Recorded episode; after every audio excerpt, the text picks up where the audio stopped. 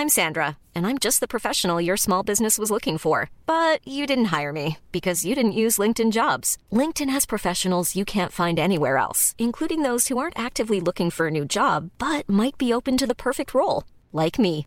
In a given month, over 70% of LinkedIn users don't visit other leading job sites. So if you're not looking on LinkedIn, you'll miss out on great candidates like Sandra. Start hiring professionals like a professional. Post your free job on linkedin.com/people today. Mom deserves the best, and there's no better place to shop for Mother's Day than Whole Foods Market. They're your destination for unbeatable savings, from premium gifts to show-stopping flowers and irresistible desserts. Start by saving 33% with Prime on all body care and candles. Then get a 15-stem bunch of tulips for just $9.99 each with Prime. Round out Mom's menu with festive rosé, irresistible berry chantilly cake, and more special treats. Come celebrate Mother's Day at Whole Foods Market. Burrow is a furniture company known for timeless design and thoughtful construction and free shipping, and that extends to their outdoor collection. Their outdoor furniture is built to withstand the elements, featuring rust-proof stainless steel hardware, weather-ready teak, and quick-dry foam cushions. For Memorial Day, get 15% off your Burrow purchase at burrow.com/acast and up to 25% off outdoor. That's up to 25% off outdoor furniture at burrow.com/acast. Bienvenue sur le podcast qui vous donne de l'empowerment. Si vous êtes ici, ce n'est absolument pas par hasard. Je suis Laurita et ma mission est de vous guider vers une vie plus consciente, plus alignée et plus harmonieuse. Je vous diffuse chaque jour de l'inspiration et partage mes réflexions pour vous permettre d'incarner la personne que vous méritez d'être. Si ce podcast vous plaît, je vous invite à le partager, à le noter avec la note qui vous semble la plus juste et à vous abonner pour ne rien louper. Bonjour à tous.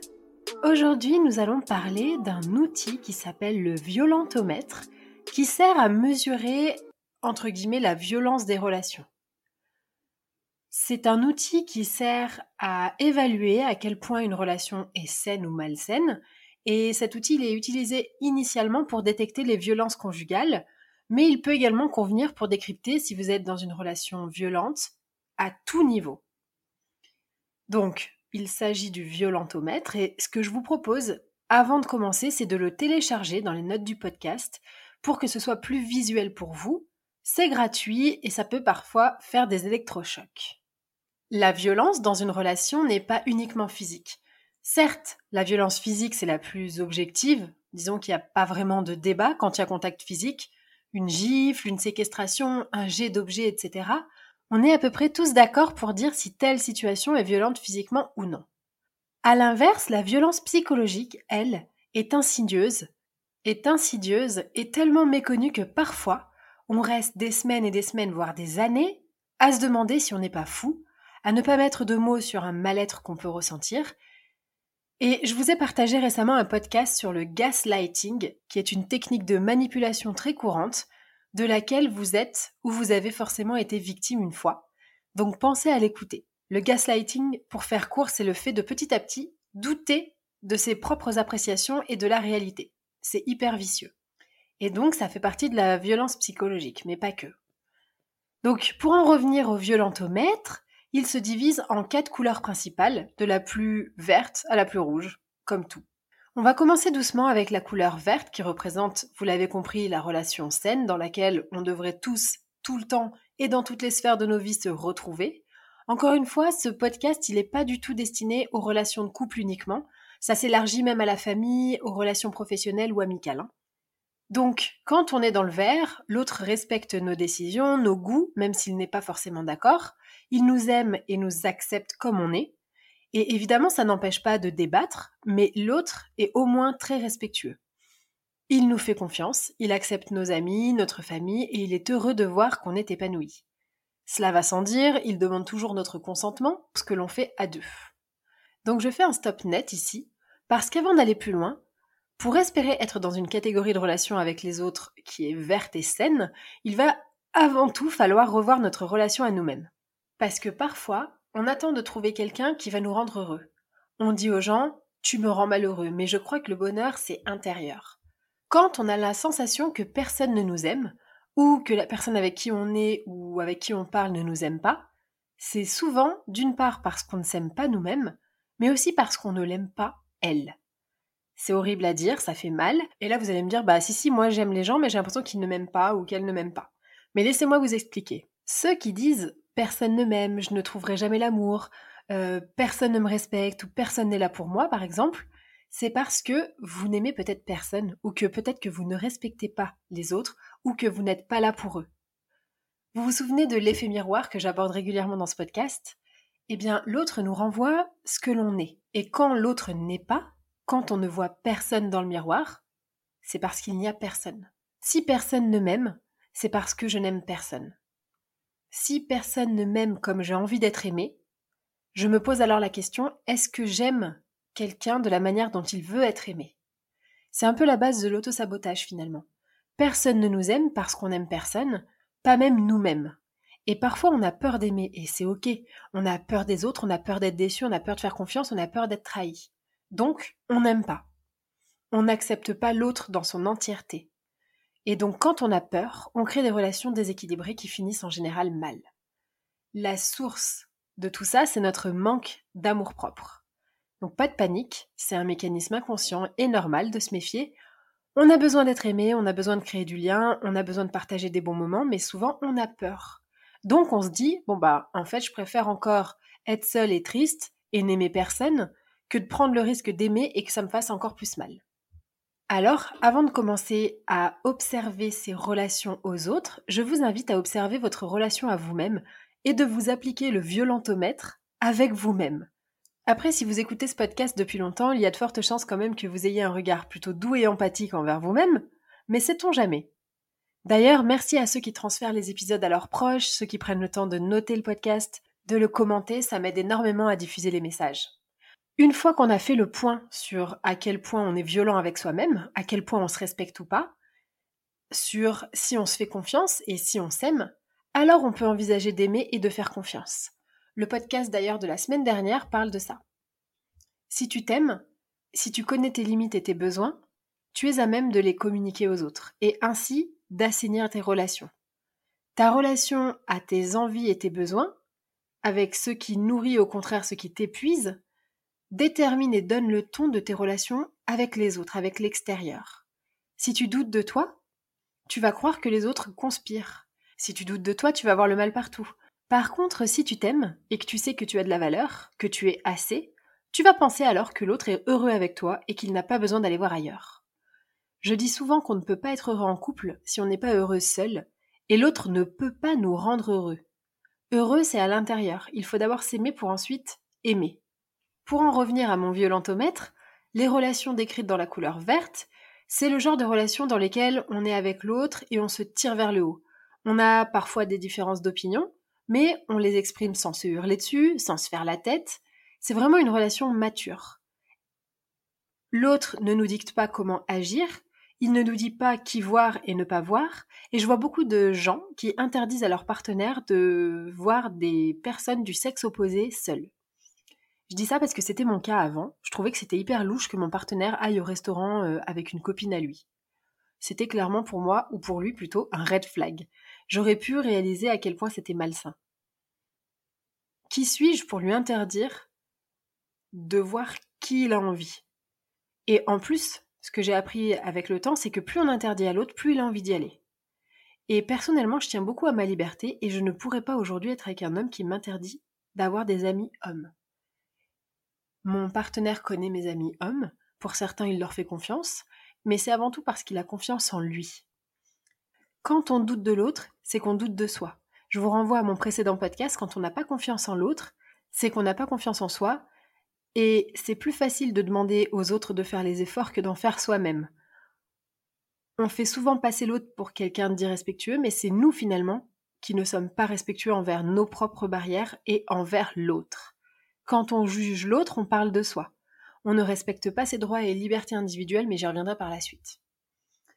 Par exemple, pour reprendre ce que je disais à mon conjoint, c'est-à-dire non, non, mais tu vas pas aller voir euh, une personne de sexe féminin seule, c'est trop bizarre. Aujourd'hui, maintenant, je suis en mesure de lui dire écoute, si tu es heureux à l'idée de passer cette soirée avec ton ami de longue date, vas-y. Je veux que tu sois épanoui et l'épanouissement passe par le fait de fréquenter aussi bien des hommes que des femmes pour équilibrer aussi les énergies. Les relations saines passent par le fait de se soutenir, de se respecter et de se réjouir du bonheur de l'autre. Ah, tu as rencontré une nouvelle personne au boulot? Super, ça va enrichir notre noyau de couple. On va apprendre et cela va nous donner des opportunités à tous les deux.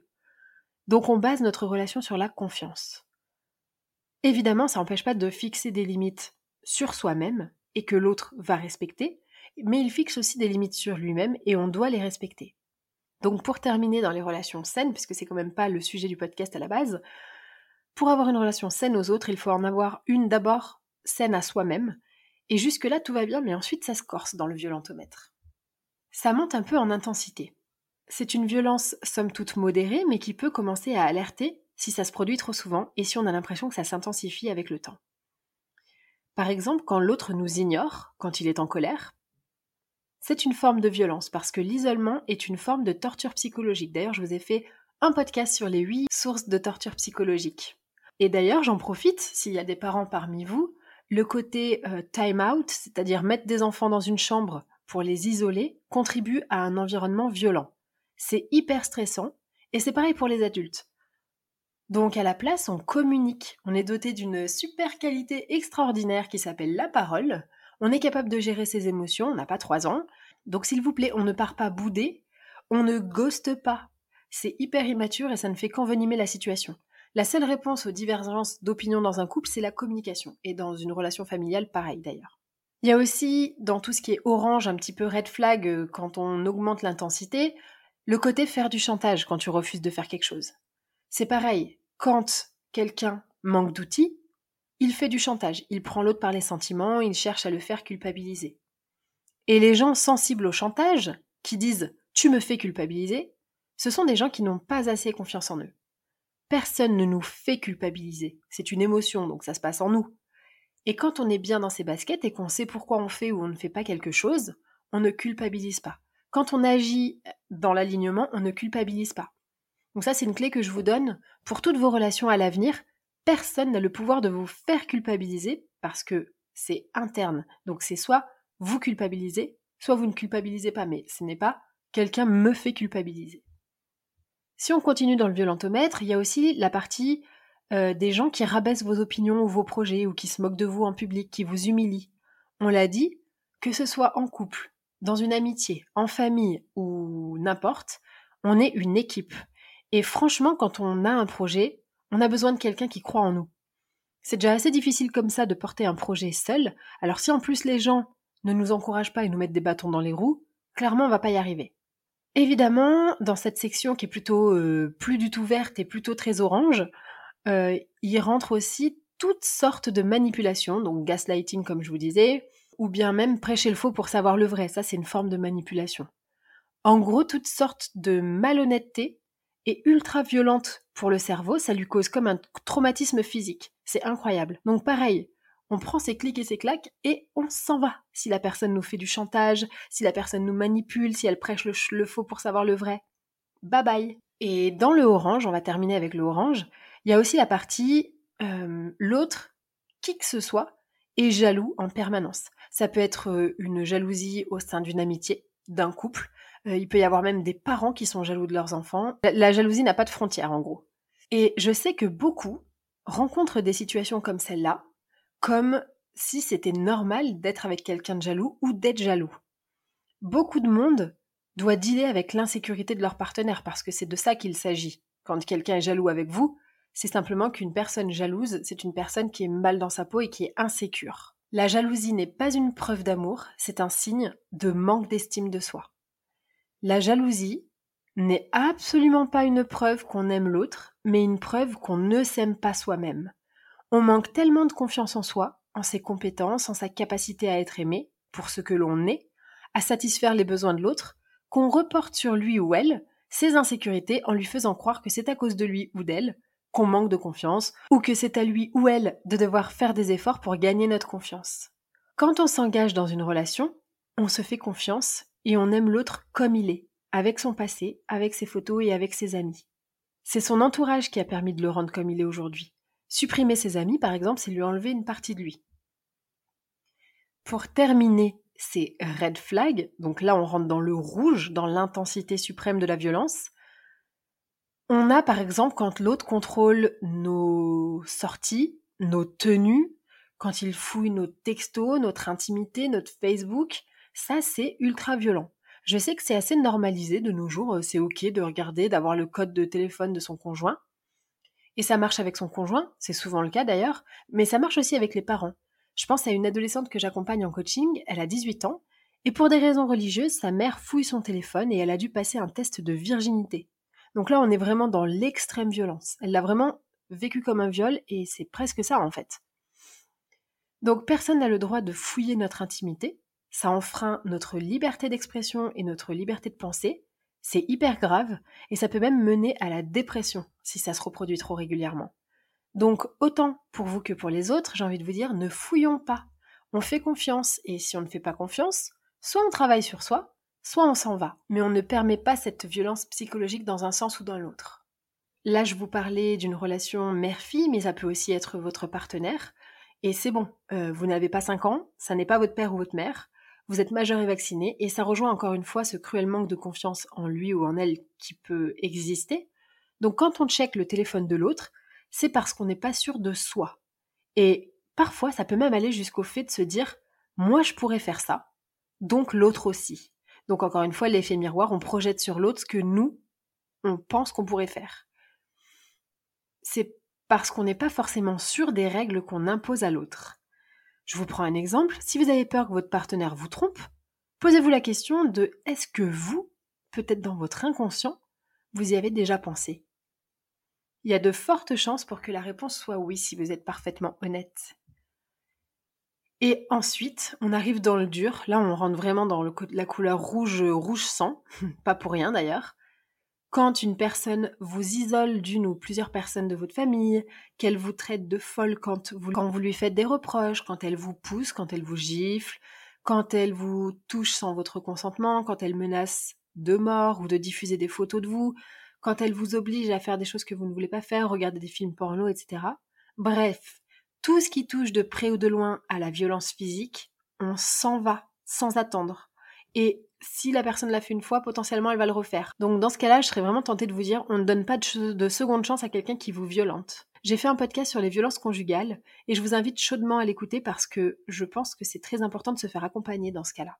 Rappelez-vous en tout cas que si vous identifiez au cours de ce podcast ou avec le violentomètre que vous pouvez encore une fois télécharger dans les notes, une sorte de violence, il y a plus et il y a mieux que des relations violentes qui nous font souffrir et qui nous éteignent à petit feu. On est marié à personne pour toujours et notre souveraineté prévaut sur n'importe quel type d'engagement qu'on aurait pu prendre un jour. Vous n'êtes pas redevable de qui que ce soit et vous êtes libre.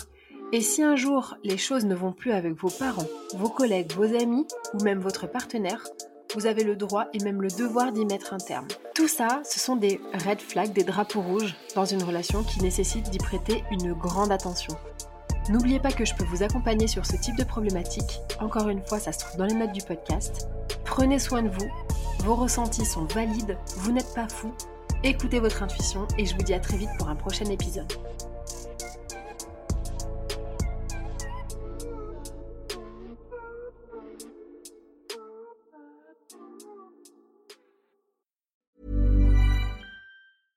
Hey, it's Paige DeSorbo from Giggly Squad. High quality fashion without the price tag. Say hello to Quince. I'm snagging high-end essentials like cozy cashmere sweaters, sleek leather jackets, fine jewelry, and so much more. With Quince being 50 to 80% less than similar brands. And they partner with factories that prioritize safe, ethical, and responsible manufacturing. I love that. Luxury quality within reach. Go to quince.com slash style to get free shipping and 365 day returns on your next order. Quince.com slash style. Mom deserves the best, and there's no better place to shop for Mother's Day than Whole Foods Market. They're your destination for unbeatable savings, from premium gifts to show-stopping flowers and irresistible desserts. Start by saving 33% with Prime on all body care and candles. Then get a 15-stem bunch of tulips for just $9.99 each with Prime. Round out Mom's menu with festive rosé, irresistible berry chantilly cake, and more special treats. Come celebrate Mother's Day at Whole Foods Market. It. Imagine the softest sheets you've ever felt. Now imagine them getting even softer over time. That's what you'll feel with Bowl and Branch's organic cotton sheets. In a recent customer survey, 96% replied that Bowl and Branch sheets get softer with every wash. Start getting your best night's sleep in these sheets that get softer and softer for years to come. Try their sheets with a 30-night guarantee. Plus, get 15% off your first order at bowlandbranch.com. Code BUTTERY. Exclusions apply. See site for details.